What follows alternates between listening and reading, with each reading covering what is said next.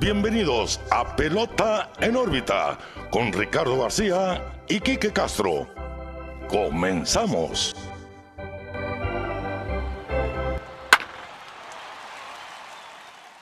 Hola, ¿qué tal amigos? Bienvenidos a una nueva edición, una nueva emisión, un nuevo episodio de Pelota en Órbita. Como siempre, los saluda su amigo Ricardo García. Estoy, como siempre, también excelentemente bien acompañado de mi amigo y su amigo Quique Castro. ¿Qué onda, Quique? ¿Cómo andamos? Muy bien, Ricardo. Pelota en Órbita seis ocho. Ya rascándole el setenta, acercándonos a la mitad de temporada.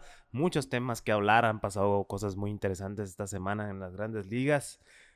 Antes de empezar, como todas las semanas, quiero invitar a nuestros amigos que nos escuchan y que nos ven, que nos sigan en todas nuestras redes sociales. Pelota en Órbita, Facebook, Twitter, Instagram, YouTube, donde se sube semanalmente contenido de lo que hablamos en el programa y también pues de lo que va pasando en el día a día del béisbol de las grandes ligas. Y en YouTube se sube el programa completo. Aquí estamos Ricardo y yo sentados platicando como todas las semanas. Hoy tocó gorra de San Francisco.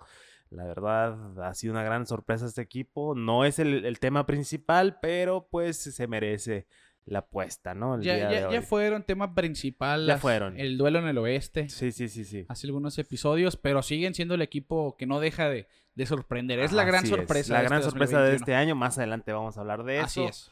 Pero pues, Ricardo, empecemos. Pelota en Órbita sesenta y ocho, después de una situación pegajosa. ¿Ya estamos viendo consecuencias de las nuevas reglas? Sí, antes de arrancar con esto, Quique, pues les, rec- les recordamos que como todos los episodios, este también es patrocinado por Dental San Leo, el guardián de tu sonrisa. Síganos en todas partes como Pelota en Órbita.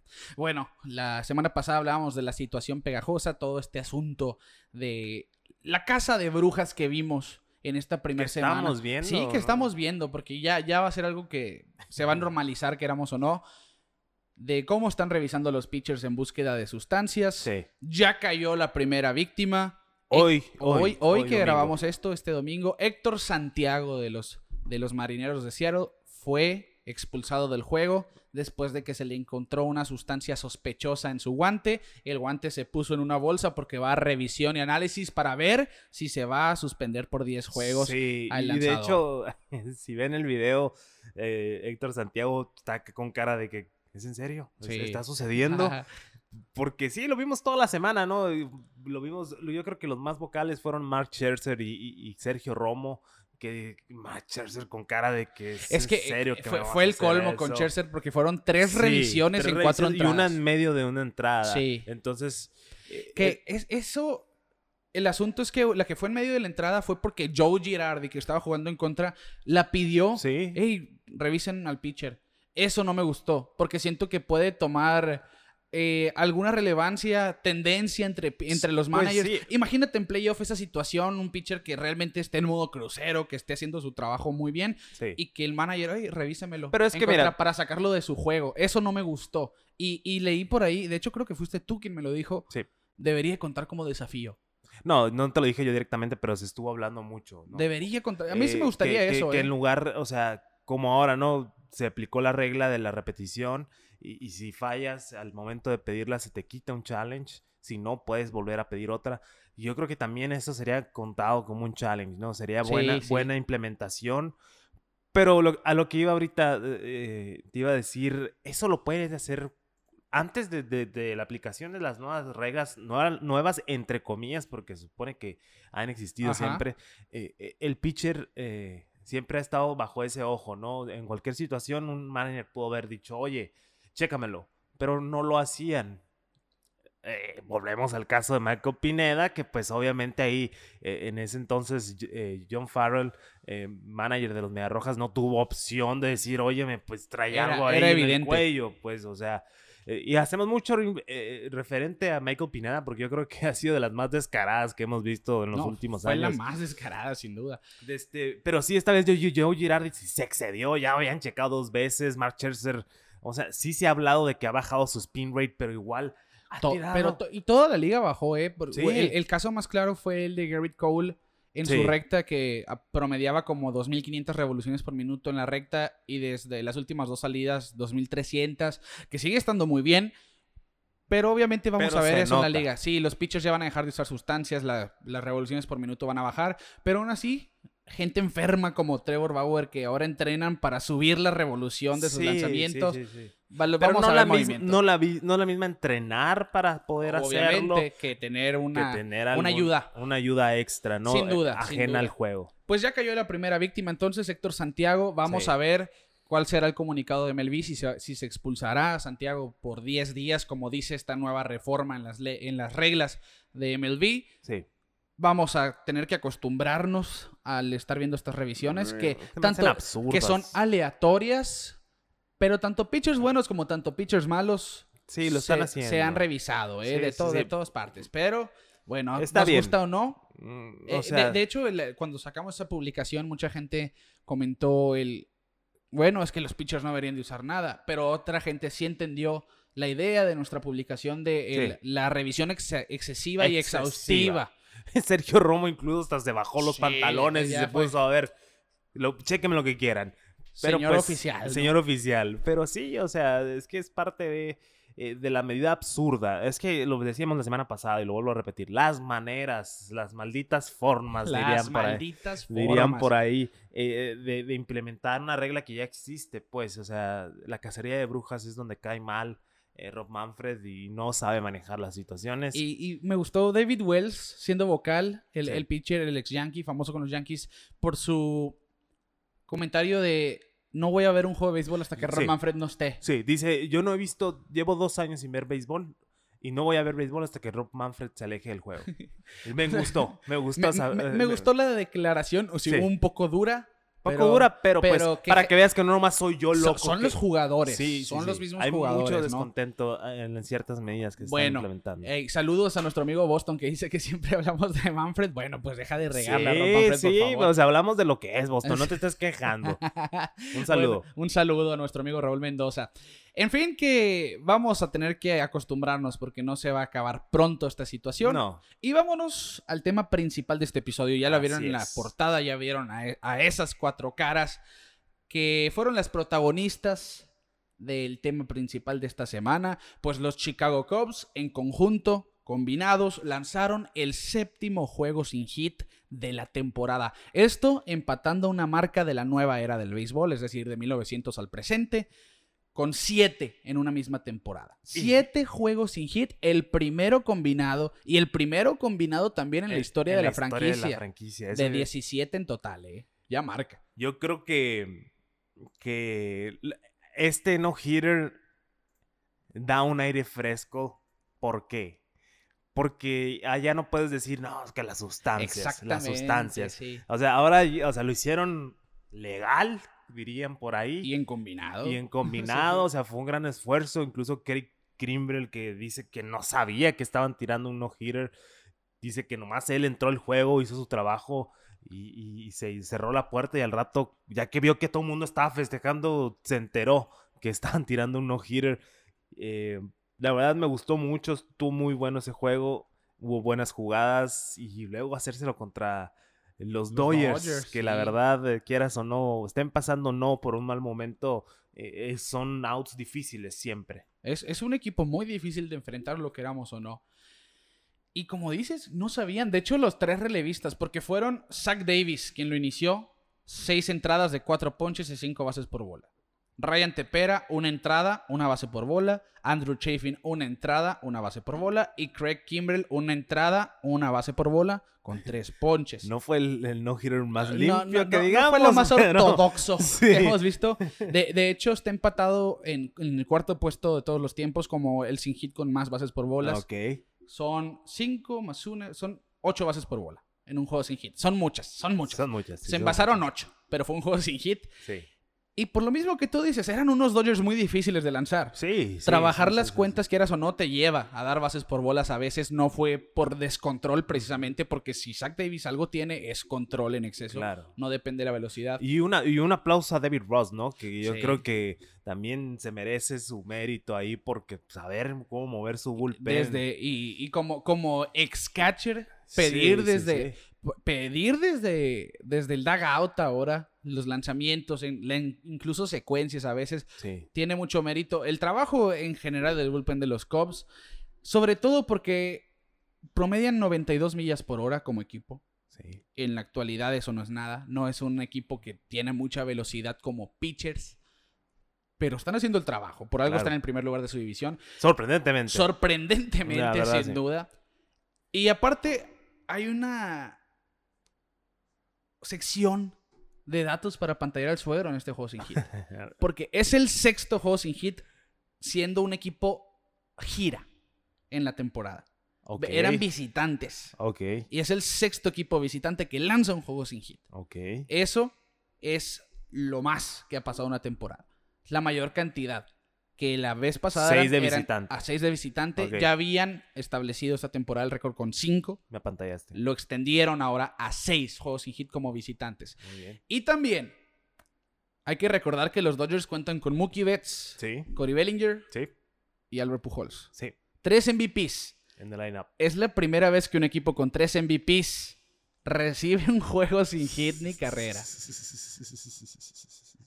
Eso es, eso es lo que realmente impresiona. Sí, claro. Es un equipo es de alto calibre. Son los Dodgers. Son, son los Dodgers. Actual campeón. Sí. O sea, aunque no se refleje ahorita en el standing, yo creo que es el equipo más completo en general. Eh, tiene mucho poder, mucho dinamismo. La verdad, no es tarea fácil. Lo vimos el año pasado cómo dominaron. Este año eh, han batallado un poquito. Pero, pero quieras o no, es un equipo muy talentoso. Como dices, sí. eh, manejar esas cuentas no es fácil. Pues ahí hablamos del, del récord de las bases por bola. Así se es. Batalló en sacar outs, pero se sacaron, ¿no? Al final de cuentas, y se logró el combinado. Eh, y es un aire fresco, como te digo. O sea, ver y decir, bueno, tal vez no es tan sucio el juego. Tal vez no nomás son las sustancias. Simplemente todavía hay picheo dominante, ¿no? Claro, y, y hay mucha historia también porque... Es el tercer juego sin hit que se lanza entre estos dos equipos en Dodger Stadium desde mil novecientos sesenta y dos, desde el perfecto de Sandy Koufax. Después, ya por último, llega este juego sin hit combinado que, que realmente tiene mucho mérito para todos. Y como tú decías, no se dieron cuenta. No. No sabían que estaban lanzando juegos sin hit. También hay que destacar que hubo un, un, una pausa por lluvia. Uh-huh. Y esta semana hubieron muchos coqueteos con juegos sin hit ni carrera. Nick Pivetta sí. lanzó siete sin hit. Incluso hoy Pittsburgh llevó a la séptima un juego perfecto combinado también, mm. en donde hubo también un retraso por lluvia. Y los Cubs fueron quienes lo concretaron. Ya lo hemos dicho, no, no creo tampoco que este sea el, el último no, de la temporada. Yo dije que íbamos a llegar a diez. ¿A diez? ¿Te imaginas que lleguemos a diez, José? Me, estaría, pues ya, ya, ya vamos siete. Aquí abro el debate, Ricardo. Aquí estamos hablando de un no-hitter combinado... Y se cuenta como no-hitter, pero pues sí, todavía me hace ruido el hecho de que no cuenten el de Bumgarner como, como no-hitter oficial. Ok. Yo creo que se merece ser contado y para mí van ocho. Para mí van ocho. Para, pues que sí y no, sí y no. Para mí van siete punto cinco. Bueno. Así, así, porque... Bueno, vamos a dejarlo así. Es que, quieras o no, demeritas a los que sí lanzaron nueve entradas. Pues sí. Pero de que es una hazaña, es una hazaña. Sí, por, sí, sí. por algo pasa como un juego no oficial, pero queda. Queda eso en los recuerdos de todos. En fin, son siete juegos sin hit ni carrera ya en la temporada. Vamos a ver si llegamos a diez, como dice Quique. Me parece una cifra alta, pero no descabellada a lo que estamos viendo. Estamos acercándonos a la mitad de temporada, así que hay mucho tiempo por delante. Quique, hablando de picheo, quien puso una exhibición, una demostración... de excelencia fue Aaron Nola sí. de los Phillies. Realmente se salió dominante contra los Mets de Nueva York y empató una de las marcas que habían sido intocables en el béisbol de Grandes Ligas. Uno de esos récords más impresionantes. Difíciles. Difíciles sobre todo. Y curiosamente fue contra el equipo del hombre quien lo hizo primero. Aaron Nola ponchó a diez bateadores en fila contra los Mets. Esta marca la había hecho el legendario y ausente lanzador Tom Seaver, quien lo hizo el veintidós de abril de mil novecientos setenta ante los Padres de San Diego. En ese juego, Tom Seaver, en ese entonces, dejó el récord de diecinueve ponches en un juego de nueve entradas, que mm. ahora es de veinte. Lo que hemos platicado, Clemens... Sí. Eh, Clemens, Kerry Wood eh, y Randy Johnson son los únicos que lo han... Y Mark Scherzer, el más reciente. Solo cuatro pitchers lo han logrado. Pero solamente dos hombres han ponchado a diez en fila. Es que sí, es Tom Seaver y Aaron Nola. Y lástima, lástima. No ganó el juego. Que no ganó el juego. Sí. cinco punto uno entradas, ponchó a doce. Ay, estos Phillies, la verdad. Eh... Esa división en general. Sí, salvo un... los Mets que han hecho un buen trabajo. Los Mets, mira, los Mets no están siendo los Mets, están jugando muy bien. Sí, se sí. han mantenido un buen ritmo. Por eso también eh, se me hace una gran hazaña que Nola haya hecho esto. Sí, la verdad, Mets. Nola siempre ha sido un buen pitcher. Mm, considerado las de, de Filadelfia. Sin duda. Eh, el problema es que pues, simplemente no va a ese equipo. O sea, y, y tiene mucho talento. Es lo que no entiendo. ¿Cómo, cómo no pueden... Eh, llegar a, a, a darle la victoria? Igual lo hablamos con con, con, um, con los Mets, en el caso de DeGrom, eh, que, que lanza unos juegazos y pierde por una carrera, sí. Pero aquí los Phillies pues la verdad están pasando por un mal momento. El talento ahí está, tienen un buen manager. Yo creo que lo, su pata de palo pues es el bullpen, ¿no? Al final de cuentas. No, sin duda, sin duda. Y Aaron Nola no ha sido quizá el Aaron Nola que conocemos. Esta temporada ha titubeado un poco, pero tiene números decentes. Ha ponchado a ciento siete en noventa entradas lanzadas y dos tercios. Ha permitido cuarenta carreras. Tiene un récord de cinco cuatro con efectividad de tres punto noventa y siete y un whip de uno punto dieciocho. Así que tiene números muy buenos realmente.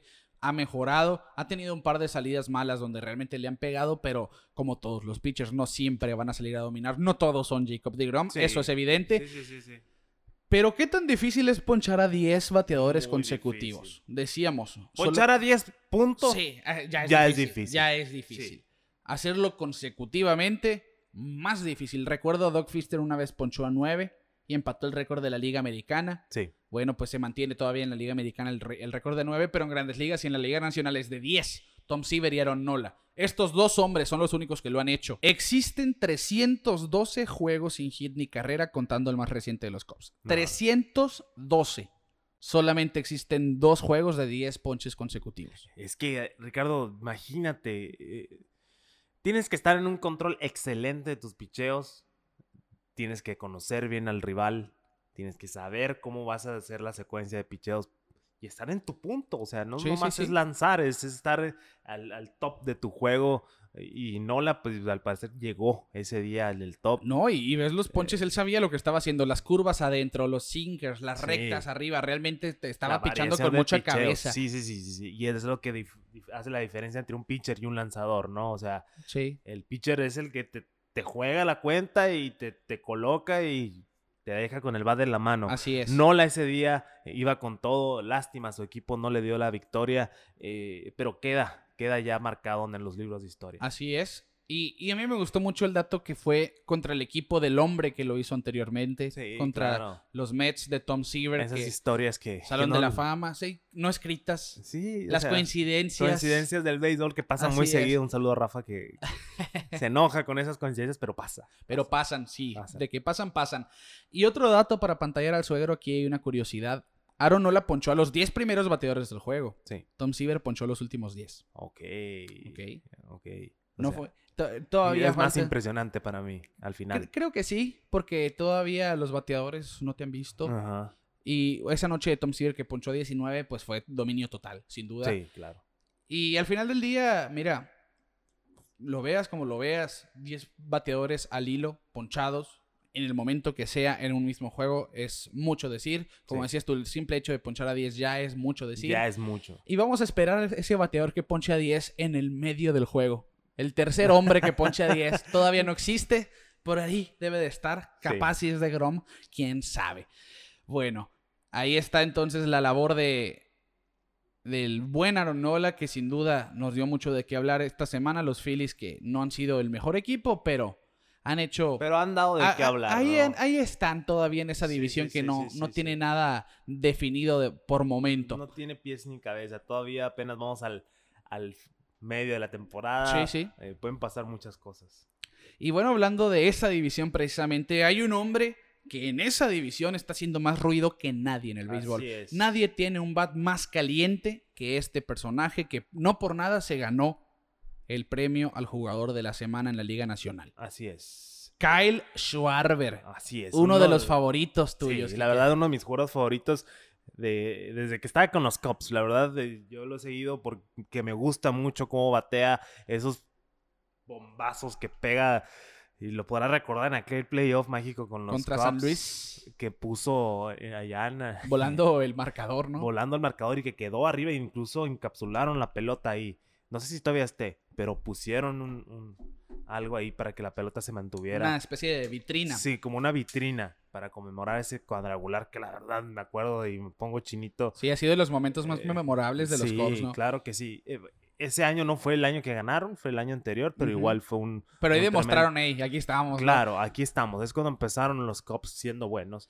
Y Kyle Schwarber, pues que la verdad eh, no se fue de la mejor manera de ese equipo. Eh, pues hasta ahora no lo han necesitado. Han tenido buenas piezas para reemplazarlo, pero... Pero él declaró eh, hace unos días, antes de empezar con esta masacre de pelotas que está haciendo... Uh-huh. Eh... Decía que tengan cuidado con los Nationals, porque los Nationals es un equipo bueno y vamos a seguir ganando. Ténganos en el ojo. Y pues la verdad, se lo tomó muy en serio, ¿no? Eh, y se soltó ese madero. Los Nacionales se vuelven a poner en la plática. Eh, todavía están a cuatro juegos del primer lugar, pero ya están en la conversación otra vez. Sí, ese de resurgimiento. Con... Y está, están a un juego de quinientos. Han jugado... De sí. hecho, hubo un momento en que tenían nueve y uno. En sus últimos diez, en este momento, tienen récord de siete y tres en sus últimos diez. Y gran parte de esto es gracias a Kyle Schwarber. Claro. También Josh Bell en los últimos juegos ha bateado muy bien. De hecho, cerca de, de batear trescientos. Esa ofensiva está despertando. Sí, sin duda. Que es lo más importante. El picheo está. Solo falta que Corbin se ajuste un poco. Que eh, Strasburg vuelva. Strasburg vuelva. Pero después, yo creo que después del All-Star Game... Vamos a ver un, un, un equipo de Nationals que... Hay que recordar, los Nationals cuando quedaron campeones... No, y venían los primeros atrás. Dos meses venían sí, sí, así, sí. muy similar a este momento. Exactamente. Muy similar. Sí, sí, sí. Y se vio la mejora, la mejora y ¡pum! Estás en la Serie Mundial y se la ganan unos sí. Astros de Houston tremendos. Eh, va por ahí, los Mets tienen que seguir el paso que llevan ahorita. Están jugando muy bien, traen buen diferencial de carreras. Eh, ahorita en los últimos diez no lo ha sido tan bien, pero igual, o sea, necesitan...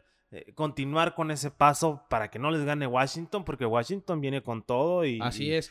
Y, y sobre todo porque las dos figuras que llegaron eh, esta temporada muerta, tanto Schwarber como Josh sí, Bell... Sí, que lo platicamos, se, ¿no? Se, se decía, bueno, en papel tienes un lineup que proyecta mucho poder y muchos claro. ponches, y hasta antes de mayo, de mediados de mayo a principios de junio eran más ponches que poder, claro. porque ni Schwarber ni Bell habían bateado bien. No. Nope. De hecho, Josh Bell desde el trece de mayo batea doscientos noventa y ocho con ocho home runs y veinticuatro impulsadas en treinta y siete juegos. Ya dijo, aquí estoy. Aquí estoy, so, ya soy digo el presente. Josh Bell. Y, y eso es, es a lo que le apuestan, ¿no? Eh, se reían de mí en un grupo ahí de amigos en el que estás tú también, que si por qué tenía a Kyle Schwarber en mi, en mi fantasy.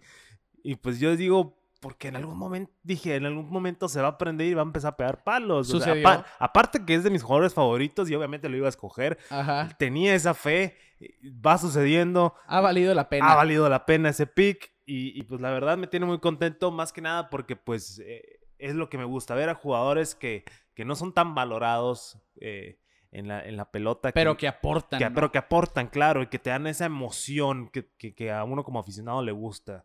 Y creo que Schwarber, pues, cumple, cumple con eso al cien por ciento. No, sin duda, sin duda. De hecho, Schwarber tiene doce home runs desde el doce de junio, incluyendo nueve en un margen de seis juegos. Mayor cantidad de grandes ligas desde esa fecha. E incluso, Quique, solamente existen tres jugadores en la historia del béisbol de grandes ligas que han conectado trece cuadrangulares en un margen de dos semanas. Okay. Uno... es Barry Bonds, obviamente, en el dos mil uno. La temporada que rompió el récord de home runs de todos los tiempos cuando con- conectó setenta y tres. Obviamente. Bueno, tuvo trece home runs en dos semanas. Troy Tulowitzki en dos mil diez, que fue una de sus mejores temporadas a pesar de las lesiones. Conectó veintisiete Tulo home runs. Colorado. Sí, con Colorado. Con ciento veintidós juegos conectó veintisiete home runs y batió trescientos quince. Y ahora... Kyle Schwarber se une a esta lista de jugadores con trece home runs en un margen de dos semanas. Se une a dos figuras muy interesantes. Barry Bonds, por supuesto. Troy Tulowitzki, uno de los jugadores que las lesiones lo frenaron de manera sí, abismal. Yo, yo creo que no, nos quitó Wow, un, sí, un, un futuro Salón de la Fama, sí, si tú quieres. Sí, sí, por las lesiones. Y Schwarber tiene veintidós cuadrangulares. De hecho, llegó a empatar el liderato de home runs al principio, al final de esta semana. Pero Fernando Tatís explotó en un juego con tres sí, cuadrangulares y se ay, paró. Dijo, está, yo no voy a compartir con nadie. Está ¿no? dura la competencia ahorita en el home run. Sí, porque... Hubo, en, sí, en, en, en general. ¿Quién es el líder? Vladimir, ¿no? Vladito con veinticinco. Sí. veinticinco. veinticinco. Que iba otro dato, ¿eh? En los primeros doscientos cincuenta y ocho juegos de su carrera llegó a cincuenta home runs, al igual que su papá. Los dos llegaron a la misma cantidad de home runs en la misma cantidad de Esa juegos. Comparación va a estar toda su carrera, ¿no? Y, y me, sí. Yo creo que ya, ya, bueno, desviándonos un poquito de, de Schwarber, eh, creo que ya Vladito... Ya es punto y aparte de su papá, ¿no? ¿Te no, figura? Pues es que es muy temprano para decir lo que se viene. Sí, pero... pero a lo que estamos viendo de Vladimir Guerrero junior Pero que está haciendo su propio legado. Sí, sí, o sí, sea, sí. sin tener que estar haciendo la comparación a cada rato con su papá. Ahorita ya, ya... fue nomás por dato para patallar al sí, suegro, sí, ¿no? Sí. Pero no siempre, o sea, me refiero a que no lo estamos viendo como el hijo de Vladimir, sino que estamos simplemente viendo como Vladito. Vladito. O sea, sí, sí. sí, ese es mi punto, pues. Sí, yo te lo entiendo. Y, y estoy de acuerdo contigo. Va a ser su propio legado, sí, sí, sí o sí. sí. Y ya lo habíamos dicho, no existe un hijo que haya jugado mejor su, que su papá siendo miembro del Salón de la Fama. O sea, okay. ningún miembro del Salón de la Fama ha tenido un hijo mejor que él. Uh-huh. Bueno, no podemos decir que va a ser mejor que él, como dijimos en un no, episodio. No sabemos todavía. Pero tiene el potencial para ser igual o mejor que su papá. Sí. Y tal vez no, Vladimir Guerrero fue muy completo al principio de su carrera. Vladito es un jugador que se concentra en la ofensiva meramente poder con el puro. madero. Poder sí. puro, poder crudo, como le dicen. Sí. Y lo creo, ¿eh? Pero ese dato me, me, me recordó mucho a Prince Fielder, uno de mis favoritos de todos los tiempos. Sí, sí, porque sí. También, otro que se nos fue por, por, por, por lesiones. lesiones sí, sí. Porque el papá de Prince Fielder no es Salón de la Fama, pero fue un jugador con una carrera muy respetable en la que conectó trescientos diecinueve cuadrangulares a lo largo de trece años en Grandes Ligas. Sí. trescientos diecinueve. ¿Con cuántos home runs crees que terminó Prince Fielder? trescientos diecinueve. trescientos diecinueve cuadrangulares. En doce en, años, en un año menos. En un año menos. En un año menos. Y pudo haber jugado más, ¿eh? Sí, se retiró a los treinta y dos. Sí, la verdad. Por esas lesiones de cervicales. Sí. Pues yo se lo adjudico a ese swing tan violento que tenía Prince Fielder, que ese sí castigaba la bola también. Lástima que se nos fue. Seis veces Juego de Estrellas, tres Silver Sluggers, dos veces campeón del Home Run Derby y un Juego de Estrellas donde fue M V P.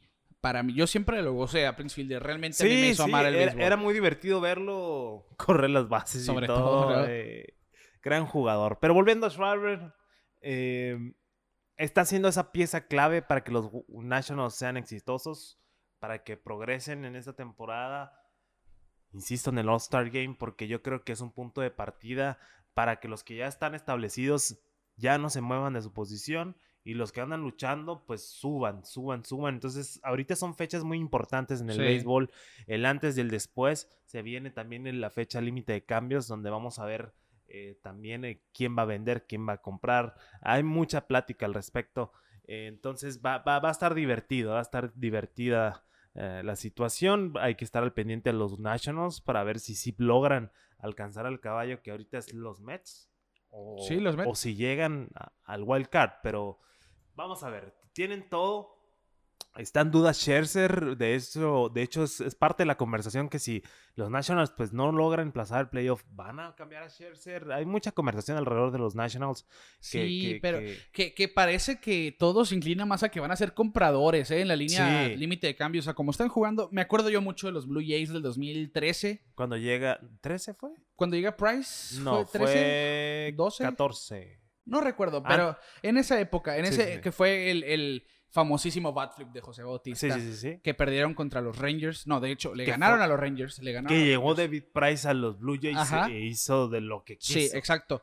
En, en esos playoffs... Dominó. Los, los, en esa temporada, los Blue Jays tenían récord negativo y estaban como tres juegos del comodín cuando decidieron vamos a ser compradores. Sí. Y se trajeron a Price y a dos, tres jugadores más, no recuerdo quiénes. Price fue la pieza más atractiva, claramente. Y llegaron a la postemporada. Así que no se pueden...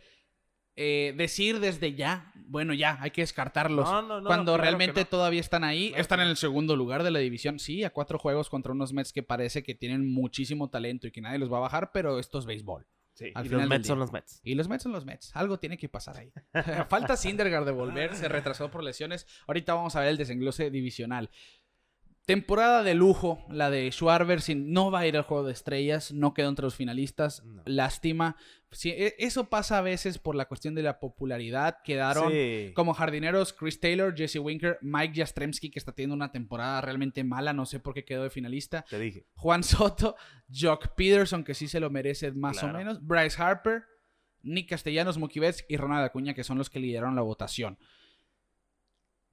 En numeritos, Schwarber puso, ha tenido mejor temporada que varios de ellos, pero esto al final del día a veces se vuelve un concurso de popularidad, sí. ¿no? Yo creo que vamos a hablar mejor del de, de All-Star Game ya que se acerque un poquito más. Claro, claro. Ya que esté ya, ya definido los, los Sí, que van de hecho a va a empezar la segunda ronda de votaciones. Sí. Ahora nos van a dar la virtud a los fanáticos de votar por quiénes van a ser los, los, que los el titulares. Juego. Ajá, sí, sí. Así es. veintidós cuadrangulares, cincuenta producidas en sesenta y seis juegos. Para Kyle Schwarber, batea de doscientos cuarenta y nueve, sí, es algo que ya sabemos, no batea promedio, pero sí pero se va, está bateando veintidós cuadrangulares antes del Juego de Estrellas, a nadie le importa que batee trescientos o no con un O P S cercano a novecientos.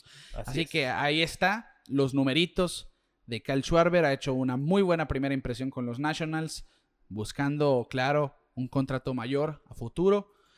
Sí, porque, ojo, está en, está en un contrato de un año. Sí, eh. él tiene, él sabe, está bateando donde están los billetes. Claro. Así, claro, le está claro, yendo muy claro. bien. Y, y, y nos, el próximo nos... año que se rumora que se viene el, el designado universal, abusados, porque Cuidado. Donde caiga va a estar, va a estar muy bien. Cuidado, ¿no? Y, y el último personaje en particular del que vamos a hablar antes de partir con lo siguiente es Jacob deGrom.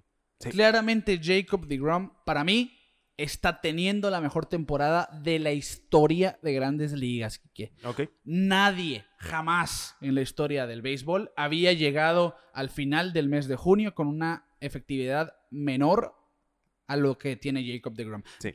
punto sesenta y nueve efectividad, abajo de uno. punto sesenta y nueve. Es, es algo... Seis carreras limpias en setenta y ocho innings. Lo hace ver fácil, ¿no? No se esfuerza. No, no, no se te figura cuando ves... Muy, es muy elegante su modo de tirar. Sí. Y, y no parece que batalla. El otro día que permitió una carrera se, vi, se vio, ¿no? Y le hicieron mucho, muchos memes que se vio frustrado tirando una botella de agua.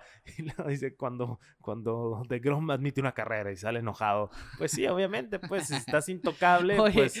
lo, los dos juegos que ha perdido, los perdió por una carrera. Sí, sí, sí, sí, o sea, eh, hay muchos datos ahí en, en la temporada de sí, Grom. Que, y eso te habla, ¿no? Del calibre de temporada que ha tenido. A pantalla más que, que un suegro, entonces, eh, eh, la verdad, eh, no se lo merecen los Mets, hay que decirlo, hay que decirlo, hasta ahorita están jugando bien con él, vamos a ver cómo, cómo se alivianan con Thor. Si pueden mantenerse dominantes, sí, porque deGrom porque... necesita ayuda. Y, y hay que reconocer, ya lo habíamos dicho, Stroman y Walker han sido muy buenas adiciones. Stroman me equipo. ha sorprendido. Los dos, tanto Walker como Stroman, sí. ¿eh? Walker, pues la verdad, por... no tanto porque venía de bien. O sea, tenía una había tenido buenas temporadas. Y Stroman no jugó el año pasado. Y Stroman no jugó el año pasado y no había sido el mejor. La verdad, no es de mis jugadores favoritos, pero ya eso es por otras cosas. Pero al final de cuentas, eh, los Mets tienen un... un... cuerpo de picheo bueno. Sí. Bueno, pero podría ser élite. Vamos a ver, volviendo al tema del, de los cambios, si se hacen compradores, si se hacen de algún buen pitcher. Eh, vamos a ver. Eh, se va a poner interesante. La, ahorita, si quieres, platicamos de la división. Pero sí, bueno, sí. Al final de cuentas, deGrom está teniendo una... Un, está jugando de show. Sí. Es, ya lo hemos dicho. Está, show, es que, mira, está poniendo beginner, números para ser el M V P. Sí. En la Liga Nacional. M V P y Cy Young. Sí, M V P y Cy Young. Efectividad abajo de uno. Es el pitcher que llegó después del mes de junio con la efectividad más baja. Ahí lo repito porque realmente impresiona. Va a llegar a la mitad de temporada con efectividad abajo de uno. Y eso es, es mucho decir. Este tipo de temporadas y este tipo de pitchers es el por qué ya no toman tanto en cuenta el ganados y perdidos. Exactamente. Porque la verdad, eso ya no es controlable por el pitcher. Incluso deGrom aporta más a su causa que, que, que otra cosa, ¿no? Está el dato de que ha admitido menos carreras que las que ha producido. Entonces, eh, es un fenómeno. Estamos viendo el mejor... pitcher del momento, eh, y lo mejor es que está siendo así de bueno, incluso en estos días de tanta tensión con las reglas de, de, de las sustancias pegajosas, uh-huh. Ella tuvo su salida después de, de, de todo eso, y, y no ha tenido ese bajón. Sí, entonces... y, y como, como decían, ¿no? La, el movimiento en el repertorio de, de Grom se debe a su velocidad y al aumento de su, de su velocidad en los últimos dos, tres años. Sí. Se le van a mover por naturaleza. Es los que picheos. Lleva más, más picheos arriba de cien millas. Sí, esa es la realidad. ¿Sabes, Quique? Eh, nuestro amigo Boston, al que ya saludamos, nos hizo una pregunta en el grupo que me gustó mucho y lo voy a aprovechar para este episodio tomando en cuenta esto. Hoy, Clayton Kershaw de los Dodgers ponchó a once Cubs diferentes en el Sunday Night, a once bateadores distintos. Uh-huh. En las últimas cuarenta temporadas, el único pitcher zurdo que había ponchado once bateadores distintos fue Randy Johnson, el treinta y uno de julio del dos mil dos contra los Expos. Ok. Ok, bueno, ahí está el nombre. Clayton Kershaw, que es el último pitcher que había mostrado un periodo de, de dominio tan fuerte como lo está haciendo Jacob deGrom. Y la pregunta que nos hacía nuestro amigo Raúl es, ¿a quién elegirían? ¿A Jacob deGrom en su prime o a Clayton Kershaw en su prime? ¿Y por qué? Está difícil, okay, ¿eh? Ok, ya me agarraste, ya me agarraste... Hay que recordar, Clayton Kershaw fue M V P y Cy Young en el dos mil catorce. ¿Cuántos años fueron el prime de...? de...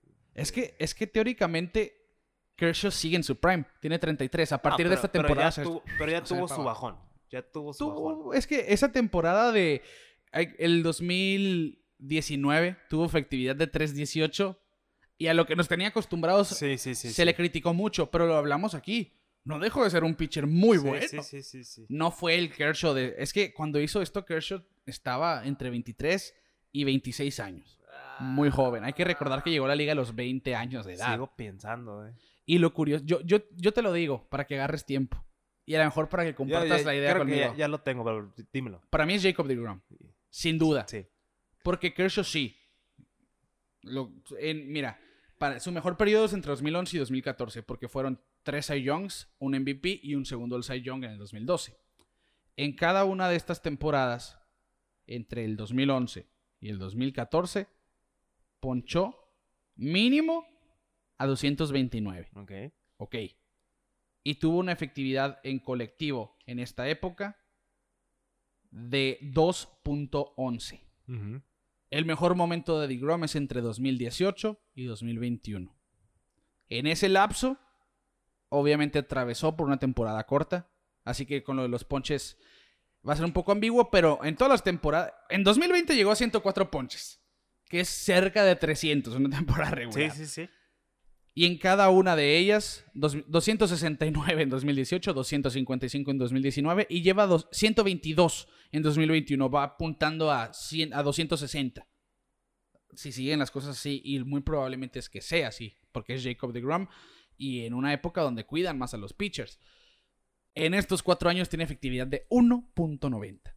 veinte milésimas menos que Clayton Kershaw en su prime. También está en una época donde siempre está en la conversación. Al Cy Young tiene dos. Probablemente viene el tercero y el M V P de seguir así. Y lo curioso aquí es que tiene la misma edad. Lo que pasa es que Jacob deGrom debutó a los veintiséis. Sí. En el dos mil catorce. En el dos mil catorce, Kershaw acababa de ganar ya dos Cy Youngs y ganó un M V P en esa temporada y un Cy Young. En dos mil catorce, a sus veintiséis. Llegó muy joven.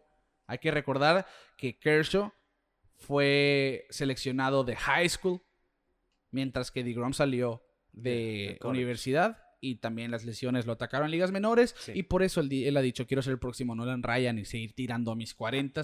Y tiene, tiene todo para hacerlo. Es lo, es lo que iba a decir. Yo creo que para mí el prime de, de deGrom va a durar más que el de Kershaw.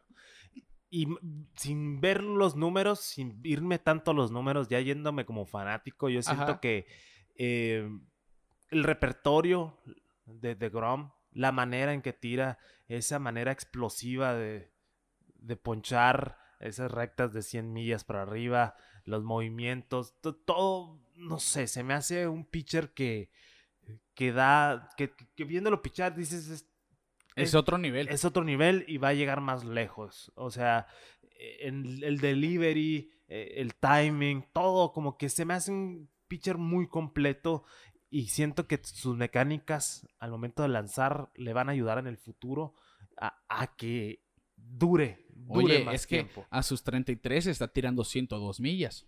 Y por ejemplo, en el caso de Kershaw, sigue siendo muy bueno. Pero es, se ha hecho más de cabeza. Esa, sí, eh, exacto, eso es lo que iba. Esa curva de doce a seis, ahí está. Pero su, sus mecánicas, su delivery, lo ha hecho que se lesione. Ha tenido problemas de espalda y cosas así. Eh, son dos pitchers totalmente diferentes. Obviamente la comparación es difícil. El uh-huh. estilo es totalmente diferente. Eh, todavía le falta a DeGrom pasar esa transición de cambio cuando deje de tener tanta velocidad. Vamos a ver cómo puede adaptarse, pero siento que al final de cuentas le va a durar más tiempo a DeGrom ese prime del que hablamos, que para los que no, se, no nos lleguen a entender, el prime pues ese es el, el punto, pico de su carrera. El pico de su carrera. Yo en siento, cuestión de nivel. Yo siento que, que, que DeGrom eh, va, va a estar más tiempo. Yo creo que también eh, estar en un equipo como los Mets le ayuda mucho, más que nada por la presión que puede hacer. O sea, tiene menos presión estando en los Mets, aunque es difícil jugar en Nueva York, pero no le van a jugar con los Dodgers. Y quizá porque él también se obliga a destacar a veces por cuestiones de que sin él no ganan. Claro, o sea, sí, sí se puede sentir presionado por eso, pero al final de cuentas nadie espera nada de los Mets ahora. Claro. Bueno, al, al menos hasta hoy sí, porque ya hicieron adquisiciones fuertes con Lindor y otros, otras contrataciones. Ahorita sí está esperando algo de, de Grom, pero de Grom ya creo que está en ese nivel de élite, uh-huh. que dice, ok, yo soy el líder de este equipo, yo me los voy a poner en la espalda y voy a hacer mi chamba. Y lo está haciendo. Y, y la verdad, eh, es muy emocionante ver a un pitcher como de Grom. Yo lo he dicho muchas veces, mi jugador favorito de toda la vida ha sido Randy Johnson, porque te daba esa misma energía, sí, ¿no? Sí. Esa el mejor zurdo de la historia. Esa explosión, ese slider y, que te sí, dejaba. Sí. Y una recta fuerte. Sí, una recta fuerte. Una recta sí, pesada, y, como y, dicen por ahí. Y, y eso se nota mucho en DeGrom. Pues te tira la recta de ciento dos y el slider de noventa y cinco exacto. afuera de la zona, pero como lo soltó donde mismo que la recta, te vas de boca sí, con él. Sí. Les recomiendo estamos... mucho la, la cuenta Pitcher Ninja. Sí, sí. Que hace mucho esos... esos... comparativos, ¿no? Desde el punto de lanzamiento de un pitcher con su recta y con su slider. Encima en la recta con el slider, sí, ¿no? Para que se note ver... cómo la recibe el bateador. Sí, que la mecánica es la misma, pero el picheo es totalmente desviado. Así es. Bueno, pues ahí está. Los invitamos a que nos comenten en cualquier red social a quién prefieren. A Kershaw en su prime, en su pico, o a Jacob deGrom, que pre- personalmente es el mejor pitcher de nuestra generación. Bueno, ahí está esta conversación que va a seguir en los próximos días. Kershaw sí. ya ha pasado a la historia como uno de los mejores zurdos, ya con anillo de Serie ya Mundial. Ya salón de la fama, sí o sí. Sí, ya nada le falta, ¿no? Y los, los Dodgers, sin duda, se quieren morir con Clayton Kershaw vistiendo el azul Dodger. Quique, me comentabas antes de ir a pasar a las divisiones, eh, iniciando este episodio, que te gustaría hablar de algo que a mí también me gustaría hablar en este de episodio. De una atrocidad. De una atrocidad. Sí. Sí. Mm, los... malditos cosas, no quiero decir groserías, pero los uniformes de el All-Star Game dos mil veintiuno que va a ser en Colorado. Hay que hacer eh, el antecedente, eh, principalmente iba a ser en Atlanta por cuestiones políticas X o Y, se lo quitaron, se lo dieron a Colorado, ahí van a hacer las festividades. Se revela esta semana pues los que muchos, como Ricardo y yo, que somos coleccionistas de gorras y de jerseys, eh, es esperado por nosotros eh, el, cuando enseñan los uniformes de este año del All-Star Game y salen con una cosa horripilante. Ricardo, principalmente, vamos a empezar a enojarnos todos juntos. Hay que recordar una cosa. El Juego de Estrellas iba a ser en Atlanta, sí, sí, sí, sí. ¿no? Sí, iba, sí, a ser en Atlanta, iba a ser en Atlanta por cuestiones ajenas al deporte, sociales, sociopolíticas. Se tuvo que mover la sede a Colorado. Va sí, a ser en la casa sí. de los énfasis Rockies. En eso. Lo hay volvemos que, a repetir. Hay que ser cuidadosos con eso. Sacan estos jerseys que no sé de quién habrá sido la idea. Eso yo creo que es la culpa ya cien por ciento de Nike.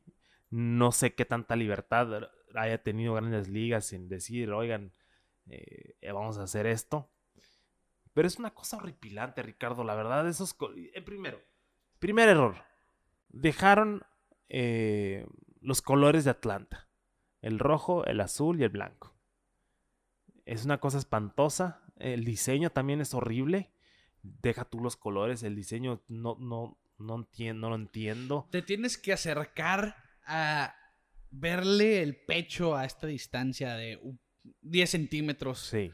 para apreciar el logo de cada equipo sí. en las letras que le ponen, porque le pusieron, para quienes nos escuchan, en, en el área del pecho izquierdo las tres letras de cada equipo, como lo ven en pantalla, por ejemplo, si son los Mets, N I M, N Y M, o si son los Gigantes, uh-huh. S F G, por ejemplo, uh-huh. y, en, y encima de esas tres letras el logo de la el gorra. Logo. Sí. Pero con un matiz de dos colores se pierden los logos esos. Sí. Y se quedan con este lo, este diseño, parece de fútbol soccer. Parece fútbol parece, soccer. Para, a mi punto de vista parece de soccer, muy sin chiste, muy hecho. Bueno, cambiamos de sede y a pesar de tener meses para hacer un, un uniforme... No ra- lo hicieron. No lo hicieron. Se quedaron con el, el mismo. Sí, la, la gorra está un poco rescatable porque... Horrible. Eh, que, digo rescatable por una cosa. A mí lo que me gusta de los uniformes del Juego de Estrellas es que el diseño representa al equipo que es sede. Sí. Que si dice Liga Nacional, tenga una tipografía y colores, o un mínimo en el diseño entiendes que la sede son los Rockies de Colorado, por claro. ejemplo, en esta ocasión. Bueno, este uniforme es todo lo contrario. Es un equi- parece un uniforme de stock. Sí. Genérico totalmente. Genérico, que se los dio a alguien, se lo encontró y vamos a usar este. Sí, vamos a usar este. La gorra, y, y la gorra a mí no me gusta. A mí tampoco. Para es nada. Que tiene la idea de una estrella de fondo mora, con puntas moradas por los Rockies y las montañas, pero el logo de los equipos en rojo. Sí. Como que no combinan los colores. Mm. El parche sí está... El, el, parche el parche sí me gusta. El parche sí está es, bueno. Es lo más rescatable. Sí. Pero en general no lucen esos uniformes. Y yes. lo que me dijiste me enojó más. Sí. Que los van a usar en el Juego de Estrellas. Toda la vida han usado el uniforme de sus equipos con un parche y ya. Y si acaso la gorra. Pero que ahora esos uniformes los usaban en el Home Run Derby. Sí, es, es el de práctica, es el de, ah, estamos todos reunidos aquí, somos los All-Stars. Sí, sí. Y, y el chiste, y volvemos, y, y un saludo al Boston porque ya nos regañó, pero mencionamos mucho a Dallas Braden, a Jerry Caravis y a varios personajes. Pues nosotros también somos consumidores de podcast y, y, y nos gusta escuchar estas conversaciones. Y dice, pues, o sea, el chiste de... Eh, Del, del Juego de Estrellas, es decir, oye, yo soy Ricardo García de los San Francisco Giants y traigo mi jersey de los Giants. Ajá. Porque estoy representando a mi equipo. A mi equipo, claro. No estoy representando a la Liga Nacional. Juego para Juego la Liga para Nacional. Liga, para la selección de la Liga Nacional, pero mi equipo son, son los, los Giants. Giants. Así es. O sea, y ahorita van a estar todos uniformados con el uniforme más horrible posible. Sí, está muy feo. Unas gorras que la verdad... Que, que es lo que más me duele, porque la gorra es lo más fácil. ¿Verdad? Es que, y, y, o sea, que, y que es lo más fácil eh, en, en poder adquisitivo para nosotros como fanáticos. Sí, y que sí. no te guste, bueno. Pues bueno. Mira, Quique... Yo les prometo que en redes sociales les dejo esta foto. Un fanático llamado Nate Temple en su Twitter sacó un concepto para el Juego de Estrellas dos mil veintiuno después del descontento de la gente. Quiero que lo veas. Sí. Ve esta hermosura. Sí. Ve lo que hizo un fanático es que es con una computadora en Photoshop. ¿Entiendes? La tipografía similar a los Rockies, la equipo? montaña, los colores. Sí. Sabes el equipo que, que eres, eh, sabes en qué ciudad estás jugando, eh, representas a la Liga Americana, así tienes el logo de tu equipo. Otro punto, en el, en el, en el este año, en la manga, estaba la, está la bandera de Estados Unidos. Ajá. También hubo revuelta porque no le pusieron la bandera de Canadá a los Toronto Blue Jays. Oye, y, y, y la verdad, y muchos cuidado. se ofendieron porque Te, es una falta una de respeto. Cosa. Entiendo que Grandes Ligas se juegan en Estados Unidos. Sí, es un deporte profesional de Estados Unidos y Canadá, un equipo. Pero lo que me gustaría ver a mí es la bandera de cada jugador ahí. Hubo un tiempo que lo hacían, creo. Eh, no, eh, eso se hace en el juego de Futuras Estrellas. Ok. Eso me gustaría, que si van a poner banderas, el de cada jugador. Claro. La bandera claro. de cada jugador. Porque, por ejemplo, Alex Verdugo... Entiendo, entiendo en uniformes conmemorativos, como sí. el cuatro de julio, y eso está bien, lo no, entiendo. No, incluso... En cuatro de julio, Canadá tiene los logos de eh, exacto. Tiene la bandera de Canadá. O sea, se unen a la festividad, pero pues igual representan a otro país. Iba a hablar de Alex Verdugo porque yo creo que es uno de los jugadores que más está orgulloso de ser mexicano. Uh-huh. Lo ves en sus, en sus, en sus cosas que usan en los juegos, los zapatos, en, en sus coderas. En todos lados tiene la bandera de México. Está orgulloso de ser mexicano. Imagínate una persona como él tener, estar en el All-Star Game y tener la bandera de México, pues... Es algo excelente para un jugador. Claro. Entonces, eh, me gusta esa idea que tienes. Eh, vamos a ver qué pasa, Ricardo. Ahorita, ahorita eh, estoy decepcionado. Ah, ah, estamos hablando de algo extraterreno de juego. Voy a culpar a Rob Manfred de esto. No sé si tenga algo que ver, pero... Para... Pero, pero maldito sea. Maldito sea Rob Manfred. Manfred, tú tienes la culpa de todo Oye, lo que está pasando. Eh, no, es que, mira... Como te digo, este fanático que hizo este diseño se lleva de calle. Realmente me gustó mucho claro, ese diseño. Claro, claro, claro. es que es muy adecuado a lo que les decía. Abarca es que todo eso lo es. Del juego de estrellas, ¿no? Eso es. Y yo me acuerdo mucho del juego de estrellas de San Francisco. No me acuerdo qué año fue. Dos, cuando pegó dos, el home run de campo Ichiro Suzuki. ¿dos mil siete, ocho? No, antes, fue antes. Estaba Ken Griffey junior en ese home run, en ese... No me acuerdo qué es año en los dos mil. Fue. Era en los dos mil. No, no, dos mil cuatro, dos mil cinco, no me acuerdo. Igual lo puedes googlear aquí, ahorita en lo aquí que... Aquí lo googleo rápido. Ese uniforme, para mí, yo creo que es de los que más ejemplifican el diseño sencillo y que te hace decir, aquí es. dos mil siete. dos mil siete. Muy bien, no andamos tan errados. Ajá. Eh, eh, me acuerdo, porque era, era el negro, por ejemplo, y, y decía nacional o americana, no me acuerdo. Y, y se veía el puente, el puente tan emblemático de San Francisco. Sí, aquí está. Ahí está, mira, ese es el negro, dice nacional. Eh, no sé, no sé por qué se me viene tan... No, y es que siempre cabeza. Ha sido así, por así ejemplo, sencillo. Yo me acuerdo en Kansas City que eran azul clarito y uno blanco Exacto. con azul. En Arizona. La, el de Arizona es el que más me ha gustado a mí sí. en los últimos años, ¿eh? Porque o sea, que los, la tipografía letras, sí, de los como D-backs. La de los Diamondbacks. Sí, o sea... El de los Mets, también con el puente de fondo. El de los Mets. Azul con naranja. Es que realmente siempre ha sido así. Este sí. año está rompiendo el molde para mal. Para, para mal. mal. Esa es la realidad. Tache, Nike, ¿eh? Sí, tache. tache. Queda, que quedaron mal con Lo este. Peor parece es que... de estar bien caros. No, sí. cuatrocientos dólares la jersey original. No. Ya, ya salió por eso, no los pago. No, gracias. No, no los pago ni por... Bueno, por el de mi jugador favorito. Sí, sí, sí. En fin, bueno, cerramos ese tema, un poquito de polémica extracampo, y nos vamos a cerrar el episodio con el, con el semanal chequeo de divisiones. Vámonos. Boston barrió a los Yankees sorpresivamente, han ganado seis en fila. Seis en fila contra los Yankees, que no han metido ni las manos en estas series. Han decepcionado, para mí son la mayor decepción de la temporada. Yo los tenía como los absolutos líderes del este sí, sí, de sí, cara sí. a esta temporada. Lo hablamos los dos. Llevamos dos años seguido diciendo sí, eso. Están en el cuarto lugar a seis juegos y medio del primer lugar. Todavía hay mucho hilo que cortar, sí. Pero mira, ya los Red Sox, para mi punto de vista, les falta, si tú quieres, un primer bat y un abridor. Llegando Chris Sale, si viene sano... Lo otro se puede solucionar fácilmente. Sí, y, y mira, y veníamos en duda, ¿no? De, de hecho, lo platicábamos en la mañana tempranito, porque sí, vemos béisbol desde temprano, en domingo. Y decíamos, Alex Cora quiere perder este juego, ¿no? Porque mandó un, un line-up, un line-up que, que yo lo vi y dije, es el peor line-up que puedes meter contra Gerrit Cole. Y luego tirando a Eduardo Rodríguez, que ha sido una total un asco, ¿no? decepción los últimos juegos. Y vaya, primer picheo, home run, Quique Hernández llega... Y tuvo la peor salida de la temporada, Gerrit Cole. No vamos a disculpar las cosas pegajosas, pero el dato ahí está. Y hoy también doscientas revoluciones por minuto menos de lo habitual en su recta. Pero sorpresiva la barrida. Sorpresiva sí, sin la barrida. duda. Y, y Alex Cora dijo hoy en la rueda de prensa, ha sido la serie de la temporada en la que mejor hemos es jugado se colectivamente. No, se notó la intensidad, corrieron muy bien las bases... El, más que nada el juego de hoy, que pues que se fueron para la calle casi todos, o sea, fue, un, fue una serie sorpresiva. En lo personal, no, me, no esperaba este resultado. Eh, y mal momento para los Yankees, ¿no? La cabeza sin de duda, Aaron Boone está duda. en peligro. Todo el mundo lo quiere fuera del Bronx. Yo no siento que él sea el culpable de todo esto, pero Inclu- bueno. Incluso se van más arriba con Steinbrenner y el, el dueño del equipo, que no hace nada. doce años de sequía para los Yankees es una eternidad, realmente. Pero al final de cuentas, o sea... dos mil nueve. Han sido... Los últimos años han sido buen equipo. No, sin duda. Les falta no, no, el último paso, el último brinco. Sí, acuérdate, los Dodgers. ¿Cuánto tiempo estuvieron no, eh, muchos, remando como ocho, cajeta? Como ocho. Y, y, y, y ahorita los Yankees... Bueno, ahorita sí está de preocuparse porque estar seis y medio abajo no está muy bueno. Ya está arriba, arriba...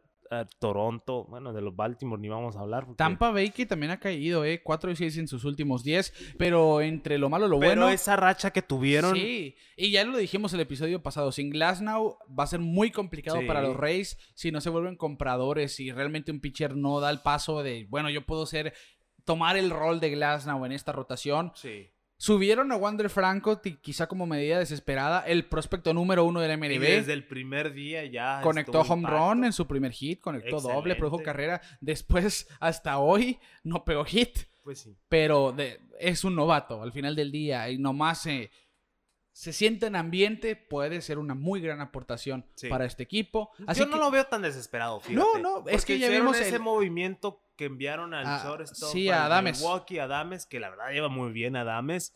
Eh, era de esperarse, ¿no? Era de esperarse que venía Franco, y la verdad. Ya es era es el prospecto número uno del M L B, estaba batiendo arriba de trescientos en triple A, ya estaba pegando de gritos, ¡ey, súbanme, súbanme! Sí, sí, sí. Pero no deja de ser un novato, por eso no se pueden desesperar con él, como lo hicieron los marineros con Jared Kelenic, que sí, pegó home run como su primer imparable también, pero después de ahí estaba batiendo como de ciento ochenta. Y dijeron, bueno, está muy verde sí, todavía. Sí, sí, sí. Pero le están es, dando sus eh, turnos. Sí, es cuestión de que agarre turnos, de que vea y descifre el picheo de así Grandes Ligas. Es. Bueno, así está el este con los Red Sox en el primer lugar de la división. Los White Sox se mantienen, a pesar de esta Imparables. Mala racha que atraviesan, eh, a tres y siete en sus últimos diez. Y aún así... tienen dos juegos y medio de ventaja sobre los indios de Cleveland. Sorpresivamente. Que tienen, sí, que tienen récord de cinco y cinco en sus últimos diez. La, la verdad, están jugando bien Cleveland, la verdad. De... sí, han hecho buen trabajo. Shane Bieber está en la lista de lesionados de diez días, que de hecho es líder de ponches de Grandes Ligas, pero ha sido un equipo que ha hecho su trabajo. Hoy vimos una lesión espantosa de Josh Naylor. No la quise ver. ¿No, no la viste? No, bueno, no, sí supe, pero no la quise ver. Chocó con su segunda base. Y al momento de caer, el tobillo se le quedó trabado y no le dio un giro de ciento ochenta no grados. Fue muy feo. No las puedo ver. No tienes ¿verdad? Nervio. No, no. Puedo ver cosas horribles, pero... yo soy muy frío para eso. Es que... hay, es que... siento que ese tipo de cosas nos puede pasar a nosotros. A ver, pisando y, mal un escalón. Y verlo siento que me va a pasar a mí. Por eso prefiero no verlo.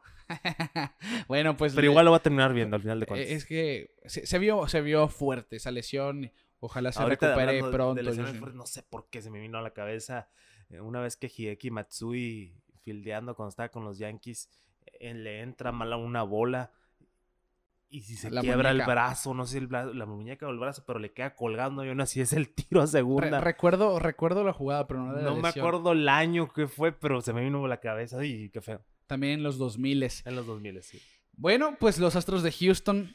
una de las sorpresas, la mejor ofensiva de la M L B, ya lo habíamos dicho. Diferencial de más ciento cuarenta y dos, es Ricardo. El diferencial más alto de todas las mayores. Te están diciendo, están bateando como locos. Al César lo que es del César. Sí, ni modo. Es el mejor line-up del béisbol en ni la modo, actualidad. O sea... a pesar de este estrés que tienen de llevar de estar abuchados por no, toda y lo la van liga. No, ¿eh? Van a seguir arrastrando toda la vida. Sí, o sea... sí. Todos esos jugadores. Todos esos jugadores... que de hecho de Springer ya se olvidaron muchos en Toronto porque ya regresó, ya no les importa, ¿no? Lo sí, que fue. Sí. Pero por ejemplo, llega Josh Reddick a los D-backs y lo abucharon sí, como loco. Lo abucharon. O sea, muchos van a seguir arrastrando esto. Yo Sobre creo todo que en equipos malos. Altuve y Correa van a ser los más afectados de toda esta situación. Y Correa que busca un contrato grande porque rechazó una, una extensión de seis años al principio de esta temporada. Sí. Y con los números que está poniendo se entiende por qué. Pero la rechazó, vamos a ver, ¿no? Vamos a ver si afecta, ¿no? O sea. Yo siento que no. No. Los equipos, o sea, sí, como, como colectivo, bueno, son un asco, pero como jugadores en indi- individual. individual un equipo pues va a decir, a bueno, nec- Finger... necesito un shortstop. Bueno, Correa, ven, te voy a dar tus doscientos millones, ¿no? Sí, pero ya sabes, yo, a mí todavía me queda el sí, mal sabor de boca. Sí, es un tabú ahí todavía, pero por, bueno. Más porque Correa fue de los que más habló. Sí. Y es el que se demostró que estaba más involucrado en todo ese asunto y lo negó a capa y bueno, ya, ya lo hemos platicado desde el episodio uno. De... sí, desde el primer episodio sí, de sí, Pelota sí, sí, en Órbita. Sí, seguimos enojados todavía. Oakland ya cayó al segundo lugar, cuatro y seis en sus últimos diez, pero ahí están todavía. Están a dos juegos. A dos juegos, cuarenta y siete y treinta y tres. Quiero que suban los, los, los angelinos. Yo también. Ya quiero que llegue Trout. Quiero que... que Otani que... está haciendo de todo. No puede solo. Eh, el último juego hoy domingo, triple, home run, producida, robo de base. Tiene efectividad de dos cuarenta y cinco. O sea, o sea no, eh, es, es... necesita el, ayuda. El protagonista de ese grupo, yo no puedo solo, ¿no? Sí, sí, sí. Los Mets siguen en el primer lugar aferrados a pesar de cuatro y seis en sus últimos diez. Washington se subió hasta el segundo puesto desde el penúltimo. Yéndose siete y tres. siete y tres. Los Mets, como decíamos, de Grom, ya están de regreso. Jeff McNeil, que hizo una atrocidad en primera base, pero lo voy a omitir. Pete Alonso está jugando mejor. Conforto también volvió de la lista de lesionados. Faltan de, de sumarse al equipo Carlos Carrasco y Noah Syndergaard a la rotación por lesiones. Ambos los vamos a ver después de las, del Juego de Estrellas. En los próximos, ya sea julio o agosto. Les van a caer como anillo al dedo. Sí, sí, esa rotación va a estar todavía más fuerte. Milwaukee Milwaukee, cinco bueno, la central, cada semana vamos a hablar diferente, ¿no? Me está líder. decepcionando San Luis, ya, ya cayó a ocho juegos del sí, primer lugar, ¿eh? Sí, la verdad. Han jugado muy mal. Muy mal. Muy, muy pero mal. muy mal. dos y ocho en los últimos diez. Milwaukee ha ganado cinco en fila, cuarenta y cinco a treinta y tres. El récord del es, es el tercer mejor récord de la Liga Nacional. Los Cubs cayeron al segundo lugar con tres de diferencia, porque han perdido tres en fila. Vaya, cuatro y seis en sus últimos diez, pero no es nada de querer armarse. Esta división cambia semana sí, a semana. Sí, cada semana va a estar cambiando la central. Incluso Cincinnati ya juega de quinientos, a pesar de ese récord de tres y siete en los últimos diez. Habíamos visto que estaban, empezaron muy bien y luego duraron como quince juegos sin ganar. Sí. Pero ahí están de regreso los Reds. Tienen a dos de los mejores bateadores en la actualidad en Castellanos y Winker, que los vamos a ver. Castellanos que... Ufa, uf, pero está que, haciendo de todo, ¿eh? eh qué, qué bateadores. Sí, sí, sí. sí. No, y, y, y el fielder también ha hecho, sí, ha hecho buena labor. Es ¿eh? un jugador muy dinámico, porque sí, sí, también sí. Puede, sabemos que puede jugar tercera base. Y bueno, esa división, como tú dijiste, es muy peligrosa. Cada es muy semana atractiva. Vamos a hablar cómo va cambiando, excepto Pittsburgh. Y la sorpresa de la temporada, Así el es. primer equipo en llegar a cincuenta W, cincuenta sí. victorias, cincuenta juegos ganados. Sí. Los Gigantes de San Francisco. ¿Quién lo diría, Yo Quique? No, no, la verdad. Yo estoy anonadado. Eh, un saludo a mi hermano, que, que es fanático de San Francisco, eh, que está vuelto loco porque sí. Nadie la esperaba. Nosotros hablamos. ¿Qué Dodgers, trabajo? Dodgers ¿Qué y San trabajo? Diego. Dodgers y San Diego, es, decíamos. La mejor defensiva de Grandes Ligas la tiene San Francisco. Tiene uno de los mejores staff de picheo en colectivo. Gossman, Wood, Desclafani, Cueto han hecho excelente trabajo monticular. Buster Posey va a ir al Juego de Estrellas. Siento que estamos regresando en el tiempo con San Francisco. Sí, o sea... dije muchos nombres de ellos pasados. Ha funcionado. Gabe Kapler ha demostrado que no era el mal manager que se veía sí. en los Phillies. Sí, sí, sí, ha sí, hecho sí. muy buen trabajo. Siempre Para se le juzgó. Para que veas que no siempre es culpa del manager. Sí, hay cosas que no... Los, los Phillies siguen siendo malos con sí. un manager de mucha experiencia como Girardi. Un buen manager. Sí, es un muy buen manager Girardi. En fin, los Giants... ocho y dos en sus últimos diez, perdieron hoy domingo, no es algo que les afecte, tienen tres y medio de ventaja sobre los Dodgers, cuatro y medio de ventaja sobre los Padres. Vimos a Tatis pegar tres home runs en un juego siendo la cuarta entrada. Después pegó imparable y luego falló su último turno. Yo creí que iba a conectar el cuarto, solamente quince jugadores han conectado juego de cuatro home runs. Yo te dije en un episodio, es lo equiparable para un juego perfecto siendo bateador. Hay muy pocos uh-huh. juegos de cuatro home runs. Tatis estuvo a nada, ya es el líder también con veinticinco home runs en el béisbol de Grandes Ligas. ¿Qué, qué? Nos ha caído la boca Tatis, ¿eh? Porque sí, yo lo dije, sí, sí, sé sí. que es muy bueno, pero yo sí. no lo puedo considerar como uno de los mejores hasta no ver consistencia. Por algo no, ¿no? somos scouts. Por algo, ¿no? Porque sí, o sea, al momento de la extensión decíamos, está bien, o sea, sí es talentoso, pero no creo que valga tantos millones. Claro. Ahora nos está cayendo la boca, gracias por hacer eso. Porque se agradece. Sí, se agradece. No va a ir al Home Run Derby. No. no va a ir tampoco Vladimir Guerrero junior Las no. dos estrellas que están brillando Ay, más en cada liga. Está bien. Y lo dijeron. Es que Tatis sigue teniendo problemas con su hombro. Sí. Y dijo, bueno, voy a aprovechar ese descanso. Tengo claro. pues, de ir a un home run derby a hacer swings libres, a, dar, a aprovechar esos Porque se, cuatro se días le salió de el hombro haciendo un swing. Sí, claro. Y Vladimir Guerrero dijo, ¿saben qué? Yo me voy a concentrar en descansar, en mantenerme sí. bien. Para, para la segunda mitad de temporada, sabe que está haciendo las cosas excelente claro, y no quiere cambiar futuro, nada, ¿no? No quiere cambiar futuro, nada. Porque sí está... Y los vamos a ver en el Juego de Estrellas sí. agarrando dos turnos cada quien sí, probablemente, sí, claro. pero nada, no en un home run derby, todavía está por verse quiénes van a acompañar a Ohtani y Pete Alonso. Eh, invité, leí que invitaron a Trey Mancini, estaría bien. Oh, sí, leí lo de Mancini también, que... Me...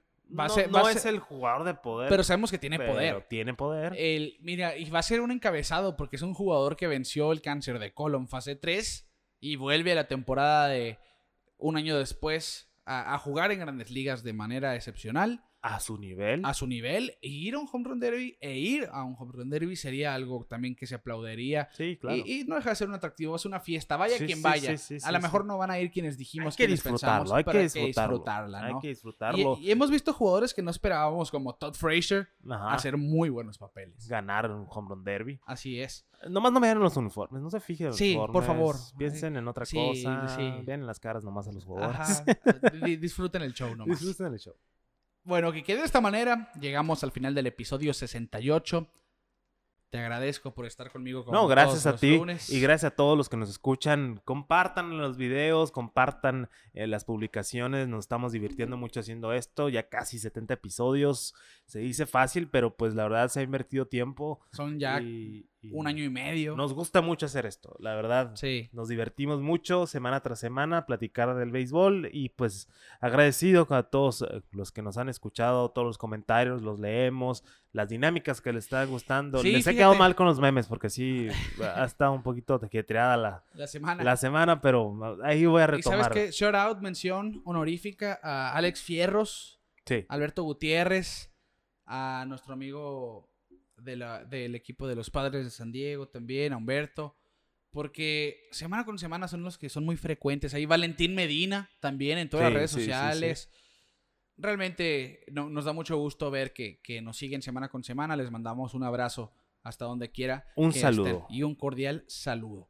Así que de esta manera llegamos al final del episodio número sesenta y ocho. Nosotros les invitamos a que nos sigan en redes sociales. Les repetimos, Pelota en Órbita en todos lados. Síganos, interactúen con nosotros, suscríbanse en YouTube, denos follow en Spotify. También, como todos los episodios, este fue presentado por Clínica Dental San Leo, el guardián de tu sonrisa. Nosotros les decimos, los Cubs lanzaron el séptimo juego sin hit de la temporada y nosotros nos vemos fuera de órbita.